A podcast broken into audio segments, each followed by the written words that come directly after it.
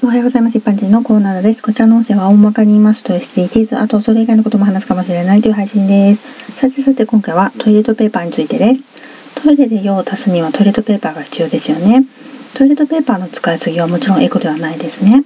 トイレットペーパーを使いすぎると便器が詰まるから、トイレットペーパーをいつも使いすぎる人っていうのはそんなにいないかもしれませんね。トイレットペーパーの種類によっては中央の芯がないものがありますよね。何か工作に使うくらいしか使い道ないから芯なんていつも捨てるくらいしかないしね。芯なんてなくたって形作ることができるんだったら芯なんかいりませんよね。多分そこに気づいた企業が中央の芯がないトイレットペーパーを作ったんでしょうけどね。